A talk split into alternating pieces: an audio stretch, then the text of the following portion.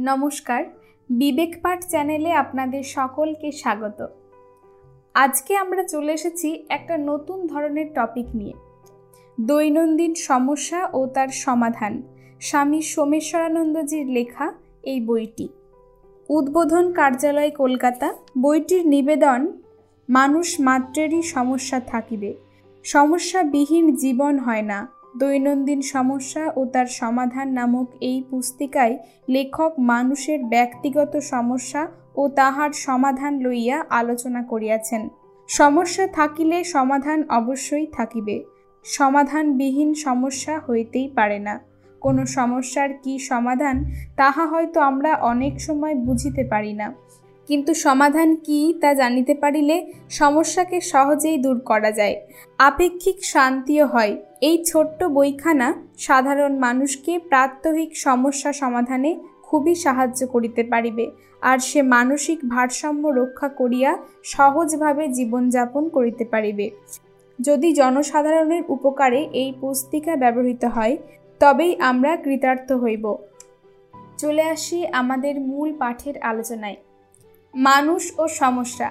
বুদ্ধদেব বলেছিলেন, এক সন্তানহারা মাকে তোমার ছেলেকে আমি বাঁচিয়ে দেব। আমাকে এক মুঠো সর্ষে এনে দাও। তবে একটা কথা, এমন ঘর থেকে সর্ষে আনবে যে ঘরে কেউ কখনো মরেনি। সন্তানকে ফিরে পাবার আশায় সেই মা ঘর থেকে ঘরে গিয়েছেন এক মুঠো সর্ষের জন্য। কিন্তু কিছুতেই তেমন ঘর মিলল না যেখানে মৃত্যুর পদধ্বনি কখনো শোনা যায়নি। দিনের শেষে তিনি যখন বুদ্ধদেবের কাছে ফিরে এলেন, তখন তার মন নতুন চেতনায় সঞ্জীবিত। মৃত্যু অনিবার্য। সমস্যাও তেমনি মানুষের জীবনে অনিবার্য। শিশু, বৃদ্ধ, নারী, পুরুষ, রাজা ভিকারী সকলের জীবনেই সমস্যা আছে। মৃত্যুকে এড়ানো যায় না। কিছুদিন ঠেকিয়ে রাখা যায় মাত্র। সমস্যা কিন্তু সেরকম নয়। সমস্যার সমাধান করা যায়। সমস্যা থেকে নিষ্কৃতি পাওয়া যায়। বুদ্ধদেব যে চারটি আর্য সত্যের কথা বলেছিলেন, তার মধ্যে দুটি হলো, এক দুঃখ আছে দুই দুঃখ নিবৃত্তির পথও আছে। কিন্তু সে তো নির্বাণের পথ। আমার, আপনার মতো সাধারণ মানুষ সমস্যার সমাধান করবে কি করে? নির্বাণের আগে কি তবে এ থেকে মুক্তি নেই? হ্যাঁ তাও আছে। অনেকেই এ নিয়ে ভেবেছেন, নানান পথের সন্ধান করেছেন। পাশ্চাত্য মনোবিজ্ঞানীরাই শুধু নন উপনিষদের ঋষিরাও সমস্যা সমাধানের হদিস দিয়েছেন। এই দুই মতের সমন্বয়ে আমরা দেখার চেষ্টা করব কীভাবে আমার, আপনার জীবনের দৈনন্দিন সমস্যাগুলির সমাধান করা যায়। মানুষের জীবনে কত রকমের সমস্যা? আপনি ছাত্র। পরীক্ষার এক মাস আগে দেখলেন প্রিপারেশন ভালো হয়নি। আপনি গৃহবধূ। সকালে নটা বেজে গেছে, কাজের লোক এখনও আসেনি রাত্রের এটো বাসন পড়ে আছে, অথচ ডাল, ভাত এখনও রান্না হয়নি। আপনি অফিসার, একটু দেরি করার ফলে ট্রেন মিস করেছেন। আজও অফিসে লেট। এছাড়া আরও নানা রকম সমস্যা, যেমন ছেলেটির পরীক্ষার ফল খুব খারাপ হয়েছে, মেয়ে ভালো ইন্টারভিউ দিয়েও চাকরিটা পেল না, জিনিসপত্রের দাম বাড়ছে, পরিবারের কেউ তার মানসিক ভারসাম্য হারিয়ে ফেলেছে, পারিবারিক অশান্তি, নিজের মনের উপর চাপ, ইত্যাদি ইত্যাদি। এগুলির সমাধান কীভাবে করা যায়, সেটা আমরা এর পরের পাঠে দেখব। এখন আমরা জানব সমস্যাটা আসলে কি। সমস্যা নানা রকম আছে ঠিকই, কিন্তু গভীরে গেলে দেখবেন এগুলির মধ্যে মিল আছে। সমস্যা কখন দেখা দেয়? যখন জীবনের ছন্দ পতন ঘটে। কয়েকটি সমস্যাকে ভালো করে লক্ষ্য করুন। আপনি খুব মন দিয়ে এই পাঠটি শুনছেন। হঠাৎ আপনার ফ্ল্যাটে কলিং বেল বেজে উঠল। আপনি একটু বিরক্ত হয়ে নিজের মনে গজগজ করতে করতে উঠে গেলেন দরজা খুলে দিতে। আপনার ছেলে রোজ বিকেলে পাঁচটার মধ্যে স্কুল থেকে বাড়ি ফেরে। আজ ছটা বেজে গেছে এখনও ফেরেনি। অফিসে আপনার বস আপনার সঙ্গে খারাপ ব্যবহার করেছেন। এই তিনটির সঙ্গে যোগ করুন আগে বলা সমস্যাগুলিকে, এবারে ঘটনাগুলিকে ভালো করে লক্ষ্য করুন। কখন সমস্যা দেখা দিচ্ছে? এক আপনি একটা উদ্দেশ্য নিয়ে কাজ করে যাচ্ছেন, হঠাৎ তাতে বাধা পড়ল। দুই, আপনার দৈনন্দিন জীবনে একটা রুটিন আছে, আপনি জানতে বা অজান্তে সেই রুটিন অনুসরণ করেন। জীবনের অনিশ্চিত অবস্থাকে পছন্দ করেন না বলেই এই রুটিনের ব্যবস্থা। এরপরে ওই হবে, তারপরে সেই, এরকম একটা ধারণা মনে রেখে আপনি দিন যাপন করেন। হঠাৎ এমন কোনো একটা ঘটনা ঘটল যা আপনার রুটিনকে এলোমেলো করে দিল। তিন, পারিবারিক সদস্যদের কাছ থেকে, বন্ধুদের কাছে, সহকর্মীদের কাছে বিশেষ ধরনের ব্যবহার আপনি আশা করেন। হঠাৎ তাদের কেউ বিপরীত আচরণ করল। এইবার এই তিনটি আমরা একটি সূত্রে নিয়ে আসতে পারি। আপনার সব কাজের পেছনেই একটা উদ্দেশ্য জানতে বা অজান্তে থেকে যায়। এই উদ্দেশ্য বা লক্ষ্য বা আশার পথে যখন কোনো বাধা পড়ে, তখনই সেই বাধাটিকে আপনি সমস্যা বলে মনে করেন। একটি পরিস্থিতি যখন আপনার মন মতো না হয়, তখন সেই পরিস্থিতিকে আপনি সমস্যা বলে মনে করেন। সমস্যার দুটি দিক। ধরুন, সন্ধে হয়ে গেছে। এখনও আপনার ছেলে বা মেয়ে স্কুল থেকে ফেরেনি। আপনি একবার ঘড়ির দিকে তাকাচ্ছেন, একবার বারান্দায় গিয়ে রাস্তার দিকে তাকাচ্ছেন, আবার ঘরে গিয়ে কাজ করছেন, আবার ঘড়ি দেখছেন, আপনি উদ্বিগ্ন, চিন্তিত।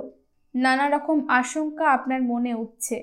এখানে দুটি বিষয় লক্ষণীয়, পরিস্থিতি এবং আপনার মনের অবস্থা। যে কোনো সমস্যায় এই দুটি দিক থাকে, ছন্দপতনকারী পরিস্থিতি এবং আপনার মনের অস্থিরতা। একটা বিষয় দেখুন আপনি অধিকাংশ সময় মনে করেন যে সমস্যাটা বাইরের ব্যাপার। কোনো মানুষ বা বিশেষ পরিস্থিতি সমস্যা। আপনি মনে করেন যে বাইরের বিষয়টিকে মোকাবিলা করলেই সমস্যার সমাধান হয়ে যাবে। কিন্তু সত্যিই কি তাই? ধরুন আপনার বাচ্চা ছেলে দুষ্টুমি করছে। এতে আপনি ব্যতিব্যস্ত। তাকে ধরে আপনি খুব বকুনি দিলেন চড় মারলেন। সে শান্ত হয়ে গেল। আপনার সমস্যা কি মিটল? মনের দিকে তাকান। আপনার ছেলে আর দুষ্টুমি করছে না। কিন্তু আপনার মনে অস্থিরতা, রাগ, বিরক্তি ভাব তখনও কিন্তু রয়েছে। আপনার এই বিরক্তি ভাব নতুন সমস্যার উদ্ভব করতে পারে। যেমন এই রাগের ফলে আপনি হয়তো আপনার স্ত্রীকে দোষ দিলেন। তোমার বেশি আদরেই এ দিন দিন বেয়ারা হয়ে উঠেছে। ব্যাস, শুরু হলো স্ত্রীর সঙ্গে কথা কাটাকাটি। এক সমস্যা থেকে আরও একটা সমস্যা তৈরি হয়ে গেল। আপনি মনে করেন যে বাইরের পরিস্থিতি আপনাকে রাগিয়ে দিচ্ছে। সত্যি কি তাই? একটি উদাহরণ দিই। তুমি একটি বুদ্ধু। এই কথাটি আপনার মা আপনাকে বলল। আপনি বিশেষ কিছু মনে করলেন না। অফিসে আপনার বস বলল আপনাকে। আপনি আহত হলেন। বাসে, ট্রেনে অচেনা লোক বললে আপনি রেগে যাবেন। অফিসে অধস্থন কর্মচারী বললে প্রতিহিংসা নিতে চেষ্টা করবেন। তাহলে দেখুন একই পরিস্থিতিতে আপনি বিভিন্ন রকম ব্যবহার করছেন। সন্তান মারা গেলে মা কান্নায় ভেসে পড়েন। বাবা শান্তভাবে দুঃখ সহ্য করেন। আবার একই পরিস্থিতিতে বিভিন্ন জনের বিভিন্ন রকম প্রতিক্রিয়া হয়। খবরের কাগজে প্রথম পাতায় বড় বড় করে হেডলাইনে ছাপা হয়েছে, পাঞ্জাবে ১৩ জন হত, পঁচিশ জন আহত। এই খবর দেখে কেউ মন্তব্য করেন, উফ, কবে যে এর সমাধান হবে? আর একজনের মন্তব্য হতাহতের সংখ্যা কমছে, পরিস্থিতির কিছুটা উন্নতি হচ্ছে। অন্য কেউ মন্তব্য করেন, ধূর খালি পাঞ্জাব আর পাঞ্জাব, খেলার পৃষ্ঠা দেখা যাক। আবার কেউ, এত বড় করে রোজ খবর নাচে বেশ কোর্টশিট ছাপলেই তো হয়। হত আহত নারী পুরুষ। খেলায় ইস্টবেঙ্গল জিতলে আপনি খুশিতে আত্মহারা হন, অনেকে কিন্তু দুঃখে ভেঙে পড়ে। অর্থাৎ বাহ্যিক পরিস্থিতিটাই শেষ কথা নয়। ওই পরিস্থিতিকে আপনি কোন দৃষ্টিতে দেখছেন সেটিও খুব গুরুত্বপূর্ণ। বেদান্ত এই দৃষ্টিভঙ্গির বিশ্লেষণের ওপর বিশেষ জোর দিয়েছেন। আবার দেখুন, আপনার মন যদি অস্থির থাকে, তবে আপনার জ্ঞান, অভিজ্ঞতা, কর্মকুশলতা বিশেষ কাজে লাগে না। তাই সমস্যার সমাধানে অন্তরের দিকটা দেখাটা খুবই প্রয়োজন। মনের দিকটা দেখার সঙ্গে সঙ্গেও পরিস্থিতিকে সামাল দেওয়াটাও কিন্তু বিশেষ দরকার। পরিস্থিতির উন্নতি না ঘটালে মন নিজেকে গুটিয়ে নেয়। সমাজের এত বৈষম্য অনাচার দেখেও অধিকাংশ লোক গা বাঁচিয়ে চলতে চায়, উদাসীন থাকার চেষ্টা করে। কিন্তু এতে কি সমস্যার সমাধান হয়? একটা মজার গল্প বলি। এক নবীন পিতা রবিবারের ছুটির দিন তার স্ত্রী বললেন, যাও, বাচ্চাকে পেরাম্বুলেটারে করে পার্কে বেরিয়ে নিয়ে এসো। কি আর করা? তিনি বাচ্চাকে নিয়ে বেড়াতে গেলেন। বাচ্চাকে প্যারাম্বুলেটারে চাপিয়ে নিজে ঠেলতে ঠেলতে পার্কে ঘুরছেন। হঠাৎ শিশুটি কান্না শুরু করল। কান্না থামাবার যতই চেষ্টা করেন নবীন পিতা, শিশু কিন্তু থামে না। শেষে হাল ছেড়ে দিয়ে তিনি গাড়ি ঠেলতে ঠেলতে বললেন, রাগ করো না খোকন, ধৈর্য ধরো, এক্ষুনি বাড়ি পৌঁছে যাব খোকন, নার্ভাস হও না। একজন বৃদ্ধা ভদ্র মহিলা তিনিও বেড়াচ্ছিলেন পার্কে। এই অবস্থা দেখে এগিয়ে এসে বললেন এভাবে কি বাচ্চাদের কান্না থামে? আপনি কিছুই জানেন না।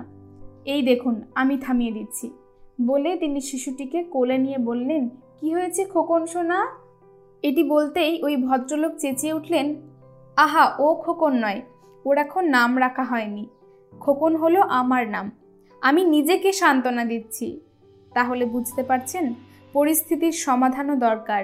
তবে একটা কথা সব সমস্যার পরিস্থিতিগত সমাধান করা যায় না। কিন্তু সব সমস্যারই আন্তর্গত দিক সমাধান করা যায়। তো চলুন, কীভাবে আমাদের কোনো সমস্যার আন্তর্গত এবং পরিস্থিতিগত সমাধান করতে হয় তা আমরা নেক্সট এপিসোডে দেখব। সঙ্গে থাকবেন এবং নেক্সট এপিসোডটিকে ফলো করুন। এবং এই এপিসোডগুলিকে শুনতে আমাদের এই বিবেক পাঠ চ্যানেলটিকে ফলো করুন কুকু এফ এ